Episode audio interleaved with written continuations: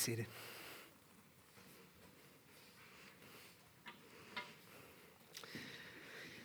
If you have a Bible, we will be in Isaiah 40. So, Isaiah chapter 40 is where we're going to land, or if you want to look that up on your phone. This last week, I was preparing this message. One of my favorite spots to prepare messages is at Four Silos down the street. My friend Mike owns it. Crazy hospitable environment. You'll hear Tom Petty on uh, the radio in the background. Then you'll hear like a worship song next. He kind of like just weaves it in, which I love. And it really upsets people sometimes. like, what is that? Um, but yeah, I'm sitting at the bar and I'm drinking my chai latte and I have my Bible open. And one of my friends from Redemption Gateway, his name's Bill, he sees me working through stuff and he calls me over. He says, Hey, man, I'm sorry uh, to bother you, but we just we have a question that we're wrestling with, and they're doing a Bible study there in the corner of Four Silos. And I walk over there, and he says, So, what do you say to somebody who denies the existence of God? What do you say? And I chuckle, kind of to myself. I chuckled out loud, actually. I'm like, I don't know, man. and he goes, Well, you're the pastor. You're supposed to know these things. What do we say? And I laughed and I said, The first thing that comes to my mind is there's not one way to talk to somebody about how they're denying the existence of God, which is a little bit ironic because just yesterday, um, somebody from my neighborhood was sitting on my back porch and we were watching the rain together, and he was talking to me about how he's losing faith. He doesn't believe in God anymore. And the way that I handled that is very unique to who that person is. So we talked about that. We talked about just how there's probably not one way. And then I told the story of, you know, I was that kid in junior high. Some of my backstory is that I was like passing out marijuana at school and I got the cops called on me. And then in a season of like, I'm in huge trouble, a friend of mine invited me to a Christian camp. And I said, no, why would I want to do that? And then he showed me pictures of girls that would be there. And I said, I want to do that. And so I asked my mom, Can I go? And she says, Yeah. And so for me, somebody who at the time didn't believe in the existence of God actually vocalized as a seventh and eighth grader in, high, in junior high. Like, very, I mean, I grew up in a small Christian town in central Illinois. Everybody kind of is a Christian family or Catholic or Lutheran or Methodist or whatever. Everybody goes to church on Sundays. Our family did not. And people would ask me about it. And I said, I just don't believe in that. And then they would push me. So, what do you believe happens after you die? And I remember answering, I don't know. You don't know, do you? Do you know what happens after you die? And I would push back.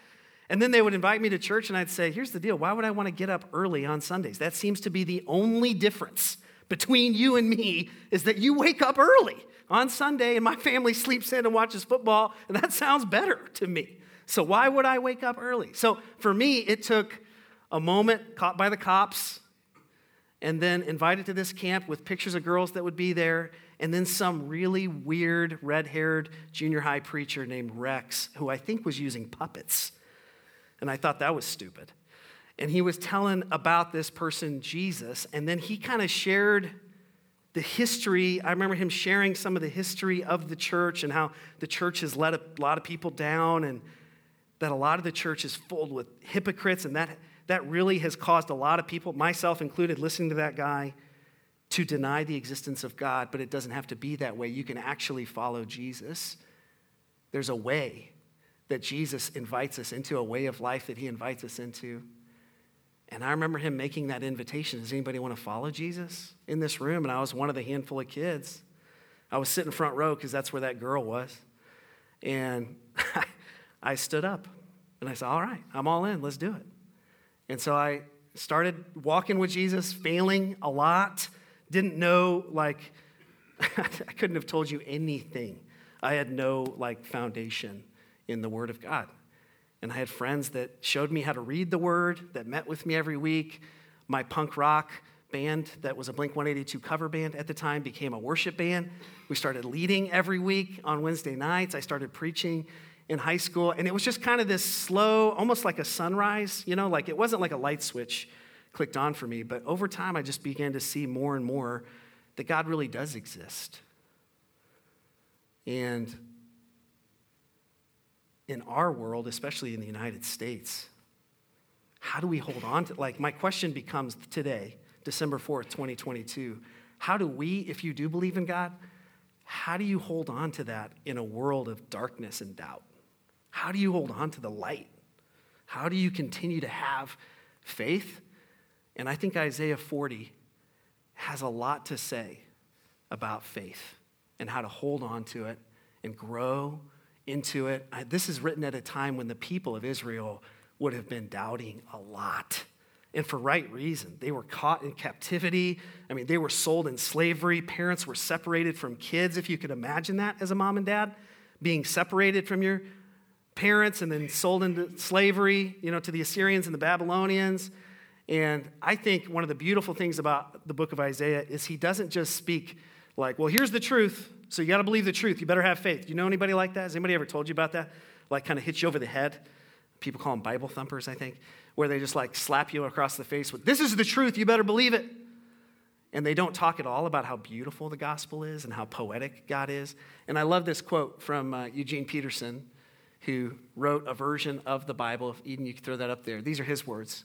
He said, For Isaiah, words are watercolors and melodies, chisels to make truth and beauty and goodness, or, as the case may be, hammers and swords and scalpels to unmake sin and guilt and rebellion. Isaiah does not merely convey information. That's huge for us. He creates visions, he delivers revelation, he uncovers things, he arouses belief. He's a poet in the most fundamental sense, a maker making God present and that presence urgent. Isaiah is the supreme poet prophet to come out of the Hebrew people. I love that. And so, whether it's you that's doubting or you have people in your life that are doubting, maybe don't yell at them so much as become a poet. Become somebody who describes the beauty of God. Because I think beauty is often the back door into people's hearts instead of right in their face, shoving it in there. So let's read this. Verse 3 to verse 5, very simply, Isaiah says, Listen. It's the voice of someone shouting, Clear the way through the wilderness for the Lord.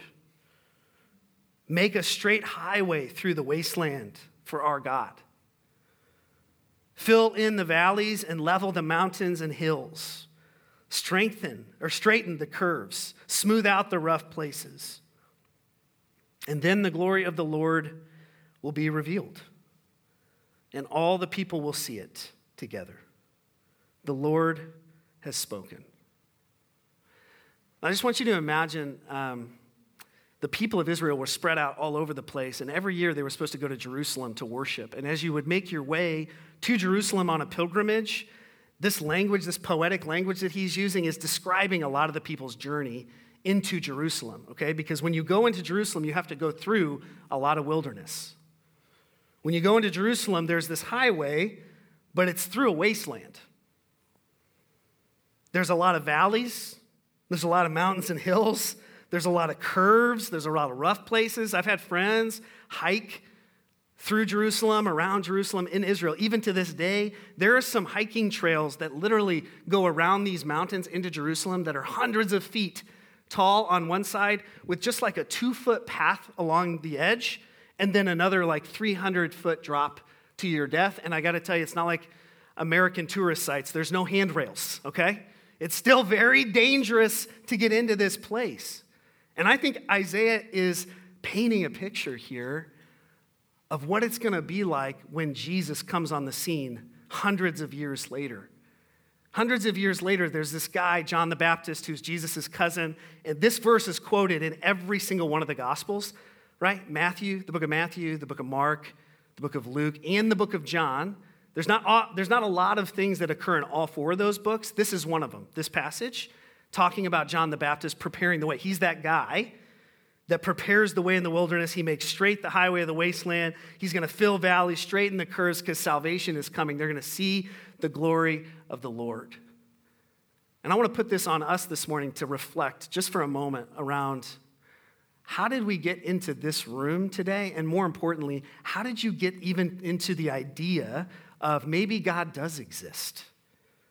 Maybe he really does. Maybe, maybe this faith thing, this trust thing, isn't just a blind trust that is uh, that's shaky, but maybe it's a foundation that is firm and I can put my life on it. And I can really trust that He does exist and He works for the good of those who love Him. How did you get into this place? What wilderness did you have to go through? What highway or wasteland are you dealing with right now? What did the Holy Spirit have to do to clear the way for you? I mean, I told you a little bit about my story. But each of our stories are unique. I want to invite us, just as a, a practice over the next couple weeks, take 10 minutes, 10 minutes for real. Get out of bed early, just 15 minutes early, grab some water, throw some water on your face, sit down and journal with a clear head. How did, how did God clear the way for you to believe? If you are there, if you are a believer.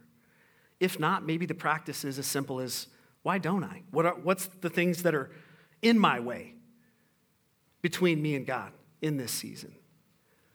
After Jesus died and resurrected, I would have thought, as a follower of Jesus, if I was one of the 12 especially, that he was going to put everything right in that moment. That all the pain, he was going to do this. Like whatever wasteland was a part of Israel, like the Roman government, especially at that time, he was going to get rid of them and he was going to be the king. Whatever desert season I was going through, if my mom was sick or my kids were crippled, I mean, people were bringing their kids to Jesus to heal them in that way. When he died and resurrected, if I was a follower of his, I would have thought this would be worldwide, like this salvation was going to be cosmic. And he resurrects and he tells his disciples what? He doesn't say, No, now is not the time where I'm going to set everything right. This message actually has to go to the nations first.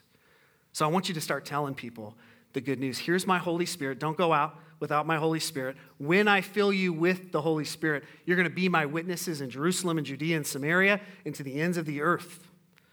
You're going to go, be, you're going to go bear this message in word and in deed. And when they did that, guess what happened? A lot of them died. Things didn't change overnight. This transformation of the world, the message getting out to everybody was hard.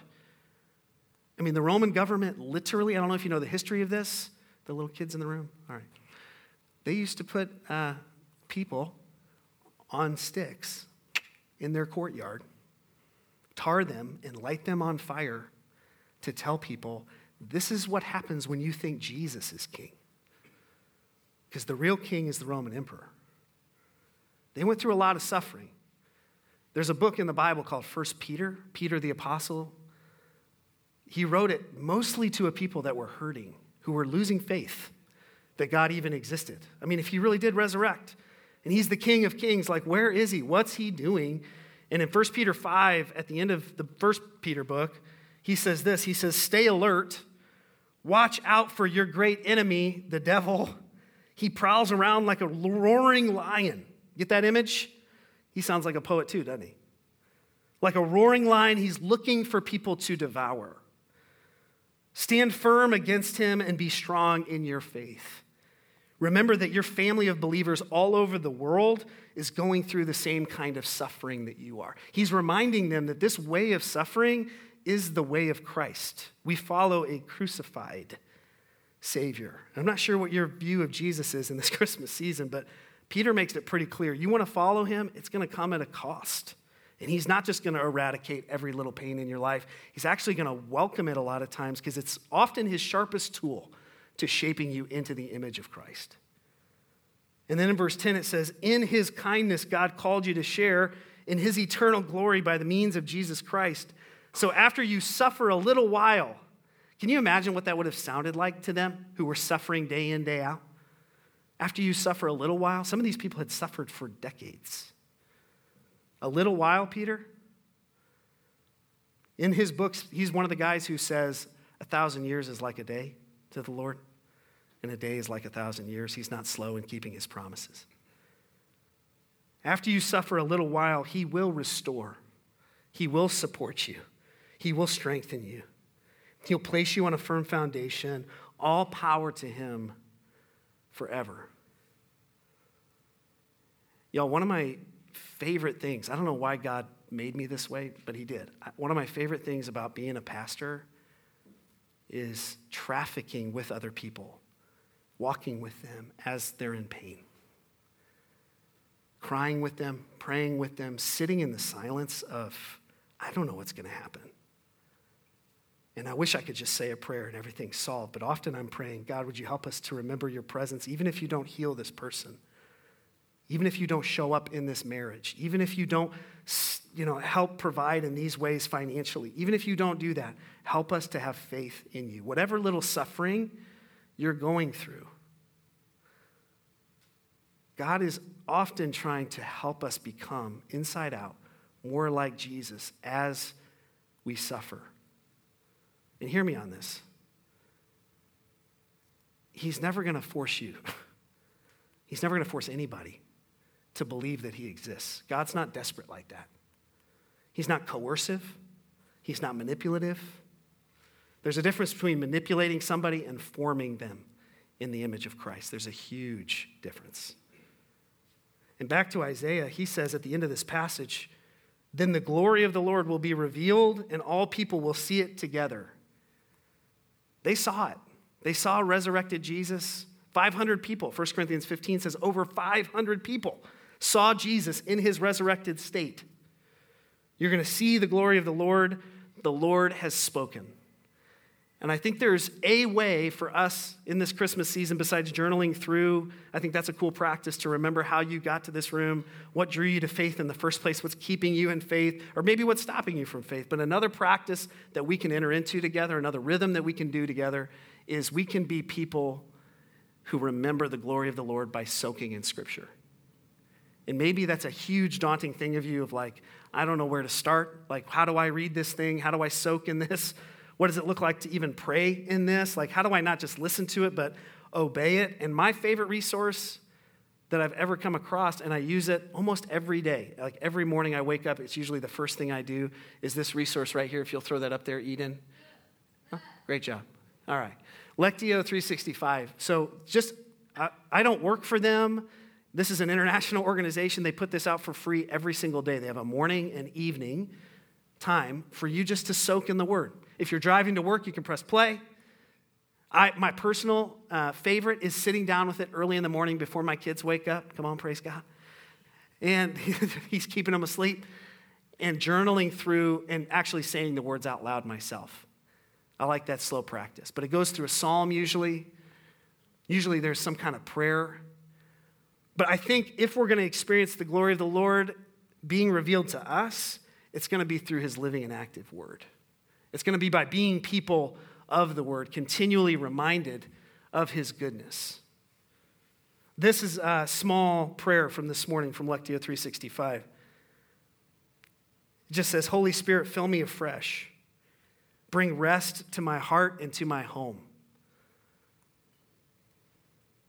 May my peace and perspective be renewed in the busyness of this season. How many of us need to be praying that right now? Like sometimes I just don't have the words and it helps praying somebody else's words. And I know some of you, because you grew up in America, you think that it's insincere to pray other people's words. I just want to remind you that when people get married, they read vows and a lot of times they write them down because it doesn't just mean less when you write it down. It's not insincere, it just means you took the time to really put it, craft and wordsmith it. And these people do that every single day. You don't have to do this. I know some people in our community, they do the Bible in a year thing. That's awesome. Other people have different rhythms. But if you don't have one, in this Christmas season, I want to remind you that our faith is either continually being formed in the image of Christ or deformed. Like we're in a dynamic state with God. Yes, He saved us, He is saving us, He will save us. Your salvation as a whole isn't in jeopardy. You are safe. In Christ, you can rest on His death and resurrection for you. But you can also, the New Testament's pretty clear about this, you can also be full of faith and empty of faith. We see that even in the disciples themselves. They struggle with doubt all the time. So I want to encourage you to do that. And another, just another passage that I was reading this week that I thought was beautiful is Romans 10. And this is what it says Romans 10, 8. I know this is long, but so much of this verse has to do with hearing the word of God, listening to him speak, and then why that's so important in giving us faith. So it's the word of faith that welcomes God to go to work and set things right for us. This is the core of our preaching. Say the welcoming word to God Jesus is my master. Now, I've heard in some sermons that there's nowhere in the New Testament where it says, I want to make Jesus my personal Lord and Savior. This to me is one of those statements in the New Testament in Romans 10 where it says, No, it's important to mark a moment if you haven't and stand up and say, Jesus is my master. He is. And not maybe for the first time, but I think it's as important the thousandth time that you do that. Jesus, you're my master. I'm your apprentice. Embracing body and soul, God's work of doing in us what he did in raising Jesus from the dead. Let me pause right there and just say, for me, one of the coolest moments in my journey of faith was my baptism moment. I don't know how many of you have been baptized or what that experience was like, but in Romans chapter 6, Paul says that baptism is like the death and resurrection of Jesus. It's being united with him in his death and raised to new life. And if ever there was somebody in this room that was curious about baptism, I would love to talk more with you about that. Sit down over coffee. I have a church down the street that said they would give me their horse trough, and we could do a baptism right here. ASU actually told me I could use their swimming pool. I'm not sure how serious they were about that, but Mike just gave me a thumbs up. So I'm saying, yeah, that's probably an option. Two. But I think it's such a beautiful moment where you stand up in front of your family and friends and say, My allegiance and my identity is with the death and resurrection of Jesus. He says, You're not doing anything, you're just simply calling out to God, trusting Him to do it for you. That's salvation. With your whole being, you embrace God setting things right, and then you say it right out loud God has set everything right between Him and me. Does that bring a rest within your soul of you're just receiving? Like you're just opening the gift and participating with it. The salvation is all on Him to set things right. And then he goes on to say, Scripture reassures us, you know, no one who trusts God like this, heart and soul, will ever regret it. Come on. It's exactly the same no matter what person religious background may be. It's the same God for all of us, acting the same incredibly generous way to everybody who calls out for help. Everyone who calls help God gets help. It may not be the kind of help you want in that moment. He may answer it according to his will, not your will, but he is going to help. And then it goes on to say, but how can people call for help if they don't know who to trust? How can they know who to trust if they haven't heard the one who can be trusted? How can they hear if nobody tells them? This is kind of a, a plea that Paul is making to the church to be people who speak up, that don't just act in faith, but speak about it. And how is anyone going to tell them unless somebody is sent to do it? So that's why the scriptures proclaim a sight to take your breath away, grand possessions of God's people, telling all the good things of God. Go on, Eden. But not everybody is ready for this, ready to see and hear and act. Isaiah asked what we all ask at one time or another Does anyone care, God? Have you guys ever sat in that place? Does anyone care? Is anyone listening and believing a word of it? The point is, before you trust, you have to listen. But unless Christ's word is preached, there's nothing to listen to. And I just want to encourage us as a family I'm going to stand up here and other people are going to stand up here weekly and preach to you. But I think it's such a gift that we get to open the word ourselves every day and be preached to by the Holy Spirit and by the word of God. If it's just a one, one day out of week thing, it's probably not going to stick to your soul. It'd be like you eating one meal a week and saying, I think I'm good. Now, hear me on this. You don't have to read even the Word of God every day you can just soak in what's been said. Think of the church for thousands of years who did not have physical Bibles to read in their own homes. What did they do? They reminded each other of it vocally, they talked about it when they got up in the morning with their kids, when they went to bed. They did all that together. And so we cannot do this alone. We need one another, especially in our families. When believing God is hard. And the truth is, y'all, sometimes it is. And I point to Jesus on the cross, where he says, My God, my God, why have you forsaken me? What he meant in that moment, I don't care if you try to explain that away, that's a mystery, y'all. The Word of God in life, Jesus Christ crying out to his Father in heaven, My God, my God, why have you forsaken me? So I just want to pray faith over us this morning in this Christmas season. May we be a people who don't just initially believe that God exists, but make space to listen to God's word, be shaped by his word, be sent out to tell other people the good news that He will set everything right. So let me pray that. And my friend Mike's going to come up and give us a communion meditation. Father, thank you for your word that speaks comfort, comfort over us. Where there's valleys in our hearts, would you fill those up? Where there's mountains that seem insurmountable, would you level them out? Where there's crooked things, would you straighten it? Would you smooth out the rough places of our souls, inside and out? May we see you, Jesus, in your living word. May we see you in creation. May we notice you in our everyday life. You are speaking, you're a speaking God. And we want to be a listening people, especially in this Christmas season.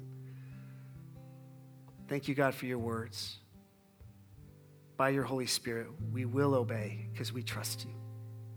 Whatever that step of obedience looks like for each of us personally in the room, we will obey because you're a good God. In Jesus' name I pray.